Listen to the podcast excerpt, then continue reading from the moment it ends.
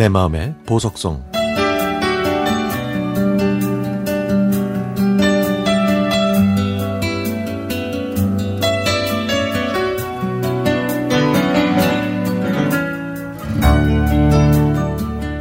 제가 젊었을 때 일했던 사무실 건물에는 옷을 만드는 공장도 있었고 법무사 사무실과 병원, 약국, 학원들이 있었습니다.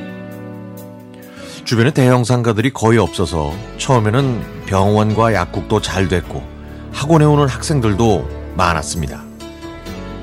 옷을 만드는 공장은 밤늦게까지 기계를 돌렸고 법무사 사무실에 찾아와 주먹 다짐을 하는 사람들도 많았죠.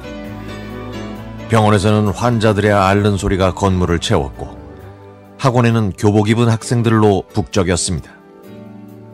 많은 사람들이 왕래하기 때문에 한 층에 하나밖에 없는 화장실은 늘 번잡하고 지저분했죠. 이렇게 건물 전체에 기계 돌아가는 소리, 학원에서 수업하는 소리, 이런저런 다양한 소리들로 조용할 날이 없었습니다. 게다가 제가 일하는 사무실은 찾길 쪽에 있어서 찻소리까지도 해서 항상 시끄러웠죠. 그래도 저는 그 사무실과 사람들이 오가는 그 건물이 참 좋았습니다. 시간이 흘러서 건물 주변에 새 빌딩들이 생겼습니다. 사람들로 넘치던 병원과 약국, 법무사 사무실은 앞 건물로 이전했고 학원은 독서실로 바뀌었죠. 식당과 술집, 노래방, 그리고 오랜 시간 제 사무실과 같이 있었던 옷 공장이 문을 닫았습니다. 대신 그 자리에는 태권도장이 들어섰습니다. 동네의 모든 아이들이 전부 다 태권도장을 다닌다는 생각이 들 정도로 꼬마부터 중학생까지 태권도장은 하루 종일 우렁찬 기합 소리로 조용할 날이 없었죠. 처음에는 그 소리가 시끄러웠지만 시간이 지날수록 그 소리가 익숙해졌고 나중엔 그 운동하는 소리가 좋아졌습니다.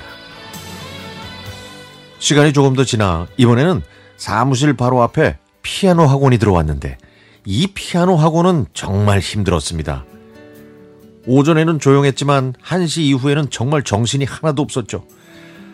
방음 장치가 제대로 안 되기도 했지만 퇴근할 때까지 같은 곡을 수십 번 듣다 보면은 귀가 얼얼할 정도였습니다.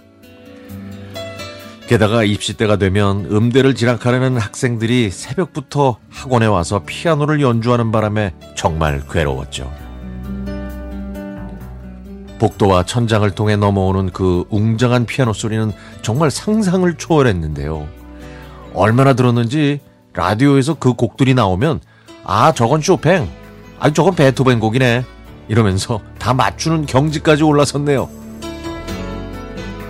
하지만 그것도 잠시 학생들 수가 점점 줄더니 피아노, 학원, 또 태권도장도 문을 닫고 말았습니다. 그리고 그 자리에는 PC방과 카페가 들어왔죠. 처음에는 시끄럽던 건물이 조용해져서 좋았지만 복도 쪽 창문에는 담배꽁초가 쌓여갔고 어느 날부터는 한 층에 하나씩 있던 화장실에 번호키를 눌러야 들어갈 수 있게 바뀌었습니다. 복도에서 마주치는 젊은이들이 좀 무섭게 느껴지기도 했고요. 그들도 저를 경계하듯 노려보더군요. 코로나 바이러스가 창궐하고 독서실 카페 등 많은 가게들이 임대문이라는 종이를 붙인 채 나갔습니다. 사람들로 북적이던 복도는 이제 지나가는 사람 하나 없이 썰렁해졌습니다. 아무도 찾지 않는 늙고 외로운 빌딩의 모습에 가슴이 아프네요.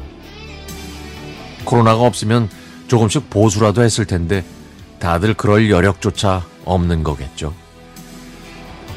언젠가는 이 건물도 사라지고 이 자리에는 번쩍번쩍한 빌딩이 들어설지도 모르겠지만 제 마음속에는 낡고 시끄러웠던 그래도 소중했던 이 건물이 영원토록 남을 것 같습니다.